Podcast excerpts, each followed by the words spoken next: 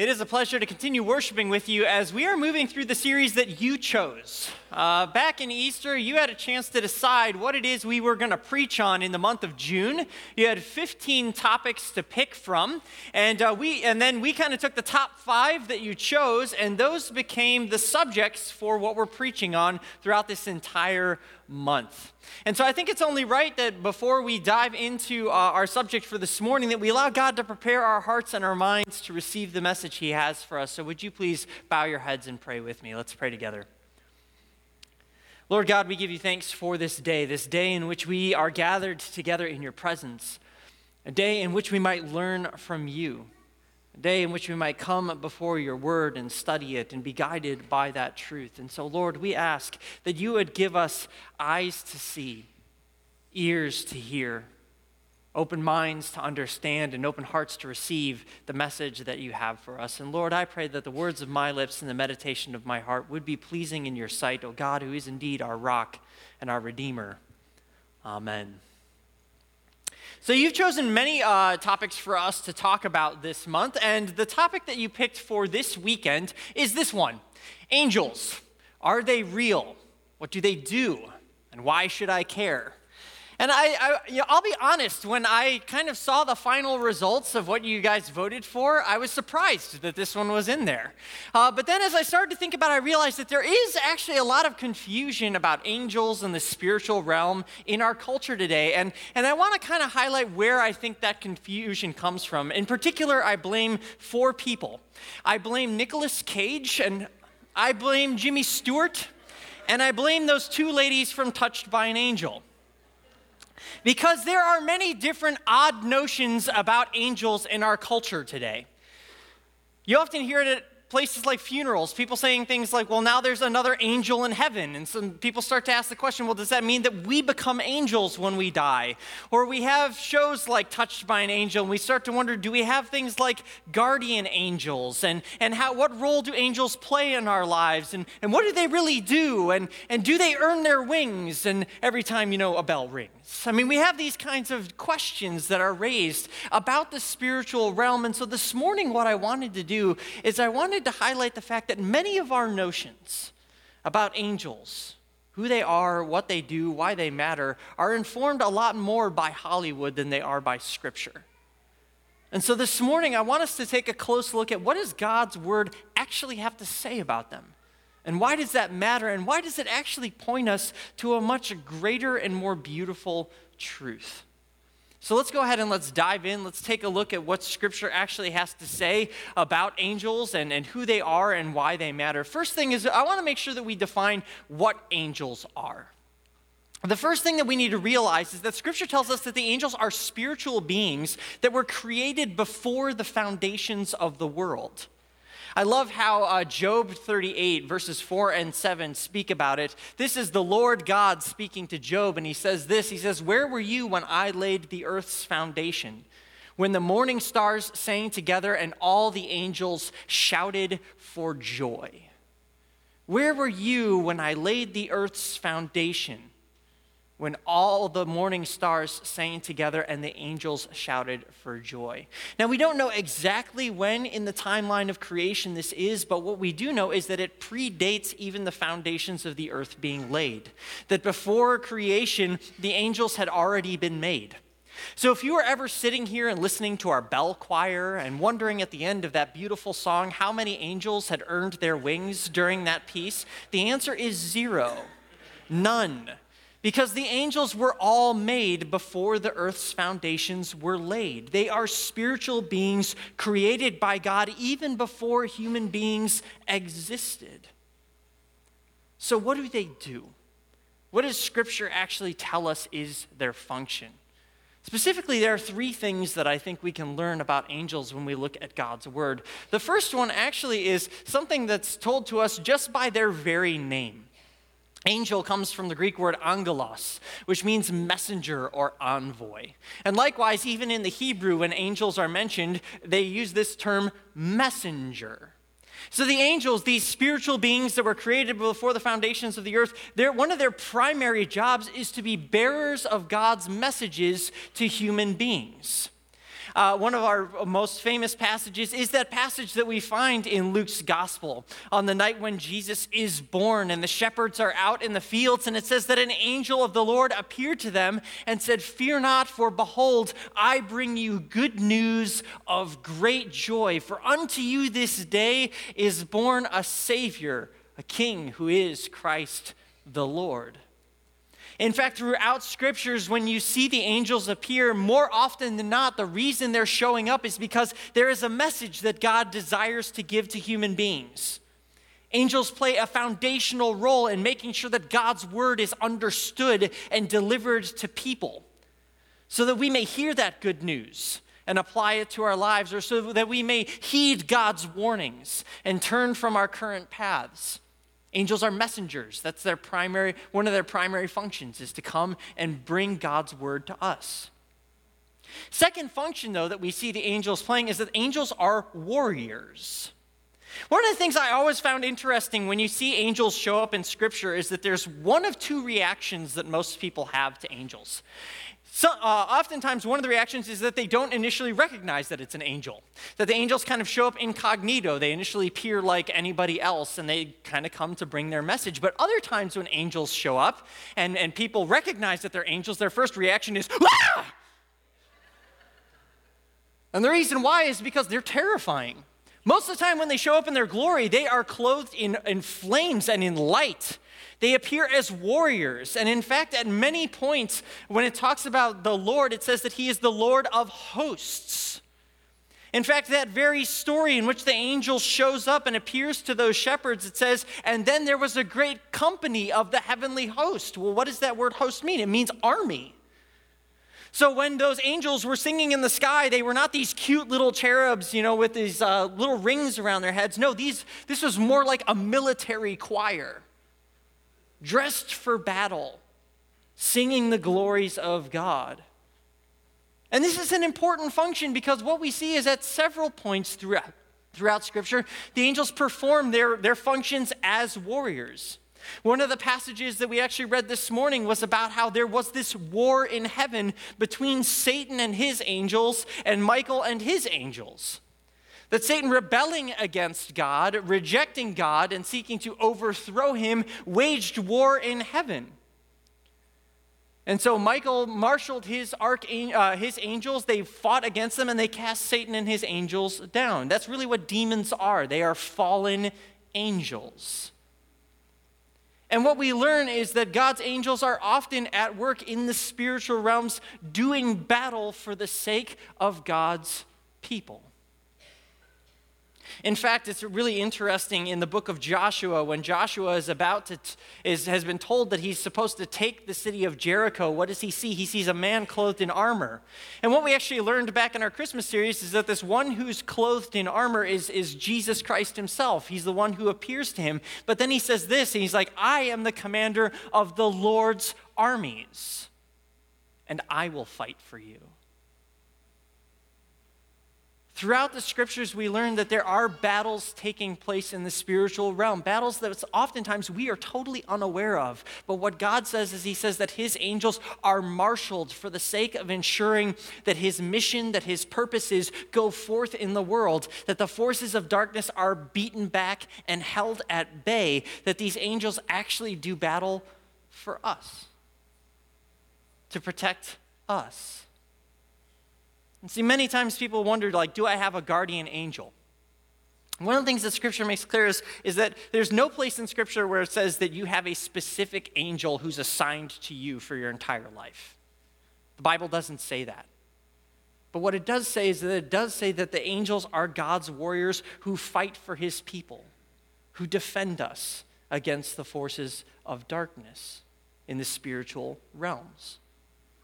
Angels are warriors, messengers and warriors. But the third thing that we learn about angels, and perhaps the most important one, is that they are first and foremost, before they ever became messengers to human beings, before they ever waged war in the heavens, they were worshipers. They were worshipers of God.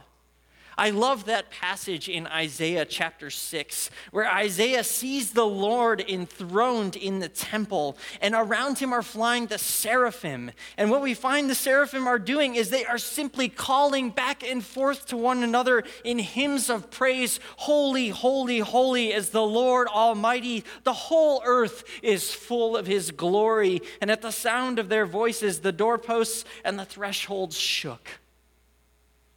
Angels are worshipers of God. They give glory to God. They sing his praises out to all the earth. And this is important for us because basically what it means is that angels are worshipers, they are not to be worshiped. In fact, one of the things that I find really interesting is in the book of Revelation, when an angel appears to John and John falls down at his feet, he tells him, Stand up for I am a creature just like you. He says, Don't worship me.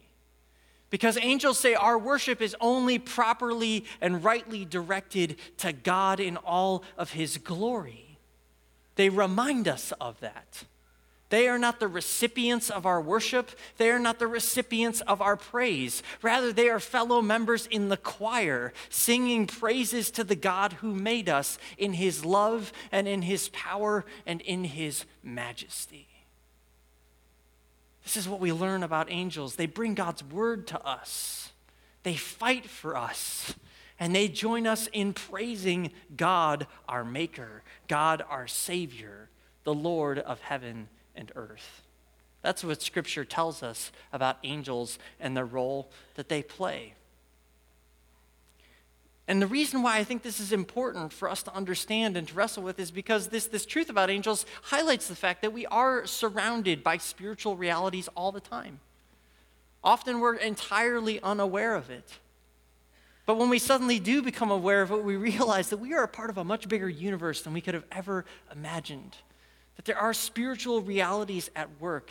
But what I love is that they highlight over and over and over again that even in the spiritual places, God's servants are doing his will and work. They are helping to bring about his good purposes in our world and for our benefit. So, why is it that we still have so much confusion about angels? Why is it that we still say silly things like uh, when, when somebody passes away, like, well, now there's another angel in heaven? Well, honestly, I think that the reason why we say those things is because when we do lose a loved one, we want to know that there is something greater for our loved one, that there is life beyond death, uh, death that there is a destiny for them beyond their sickness we want to know that there is a greater glory, a greater hope. And so we, we kind of scramble for something. We reach for something. We reach for something heavenly, something beautiful, something glorious in order to give ourselves that hope. But one of the things I think that we miss when we, when we suddenly assign that to the angels is we miss the greater hope and the greater glory that God has already promised. The greater glory and the greater promise is that there is life after death and there is resurrection that though we may die, there will come a day when Jesus comes in glory and we will rise again to new life, when our tombs will be empty, when we will be given new bodies, not like the angels, but bodies which, on the one hand, are recognizable. There are bodies, but they are now glorified, they are perfected that we will be reunited with our loved ones in a new heavens and in a new earth where there is no more sickness or illness or death or mourning or pain or crying any longer. And I don't know about you, when I'm, when I'm separated from my loved ones, I don't want them to go and become an angel, I want them to come back. I want to be restored and in, and in a, a renewed relationship. I want to be reunited with the ones who've gone before us. And the amazing promise that Jesus gives us is that there is reunion. There is resurrection. There is new life. There is new hope given to us because he died and rose again. One of the things that I just love is how scripture speaks to this in so many beautiful words. One of the passages that I often point people to when I'm speaking at funerals is from 1 Thessalonians chapter 4. This is what the Apostle Paul writes. He says, Brothers and sisters, We do not want you to be uninformed about those who sleep in death, so that you do not grieve like the rest of mankind who have no hope. For we believe that Jesus died and rose again. And so we believe that God will bring with Jesus those who have fallen asleep in him. According to the Lord's word, we tell you that we who are still alive, who are left until the coming of the Lord, will certainly not precede those who have fallen asleep. For the Lord himself will come down from heaven with a loud command, with the voice of the archangel, and with the trumpet call of God, and the dead in Christ will rise first. After that, we who are still alive and are left will be caught up together with them in the clouds to meet the Lord in the air, and so we will be with the Lord forever. Therefore, encourage one another with these words. I love that he says that. He says, encourage one another with these words. We don't have to make up silly nonsense like somebody just earned their wings. We can encourage them with saying, Your loved one will rise again you will be reunited. Death no longer has any hold over them. They are resting in the arms of their Lord and Savior. And when He comes with the shout of angels, they will rise to new life and we will be reunited. I think that that is a beautiful promise. It's an amazing hope that our loved ones aren't taken from us and then transformed into something terrifying and unrecognizable. No, that when we die, we sleep with our Lord and we will rise again to reunion with those that we love. That is the gift that God promises to those who believe in Him. He says, encourage each other with that truth. If there's anything to say, say these things that there is a resurrection, there is new life. But it gets even better than that. Because when we start to ask the question, so what is that new life like? Is it us sitting with the angels on clouds strumming harps? The answer is no. That the picture that God paints in, in at the end of Scripture is this amazing picture of not just reunion with our loved ones, but reunion in a fully restored creation. I love what it says in Revelation chapter 21, verses 1 to 5. It says, Then I saw a new heaven and a new earth, for the first heaven and the first earth had passed away, and there was no longer any sea. I saw the holy city, the new Jerusalem, coming down out of heaven from God, prepared as a bride, beautifully dressed for her husband. And I heard a loud voice from the throne saying, Look, God's dwelling place is now among the people. He will dwell with them. They will be his people, and God himself will be with them and be their God. He will wipe every tear from their eyes. There will be no more death, or mourning, or crying, or pain, for the old order of things has passed away. He who is seated on the throne said, Behold, I am making all things new. That is a beautiful promise that as beautiful and as, our, as glorious and as complex as our world seems now, it pales in comparison to the world that God is going to make anew. And the real hope that we have is that one day we will dwell there. We will dwell there with God, the one who loves us. We will dwell there with our loved ones who've gone before us. We will dwell there, yes, with the angels who have been messengers and, uh, to us and worshipers alongside us and a new heavens and a new earth. It is a beautiful picture of the hope that we have, and we can speak with confidence about that. We can speak with confidence knowing that that day will come, that there will come a day when finally all evil and darkness will be cast down, where God's victory and his kingdom will reign from everlasting to everlasting. The reason why I think it's worth meditating on that and reflecting on that is because this is the comfort that we can really give to other people.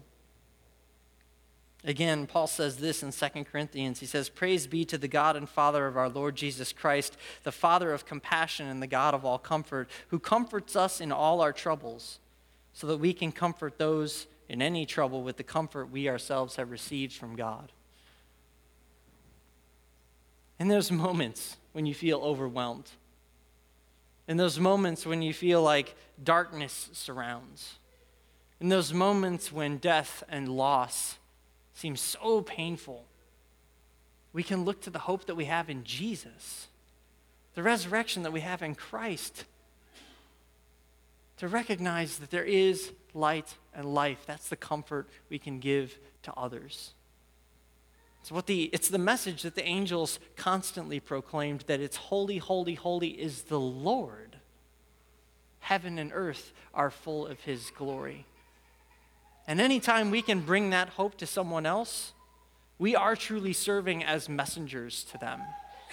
We are truly pointing them to the truth that we have, the truth that's given to us in Christ. That when we point them to that hope, we are singing along with the angels that amazing good news of great joy. That unto us a Savior is born who is Christ the Lord. There is a spiritual reality but it's a spiritual reality that at the center reigns the God who loves us, the God who came for us, the God who died for us, and the God who rose again so that we might live with him in glory from now until eternity. It's in the name of Jesus that we pray. Amen.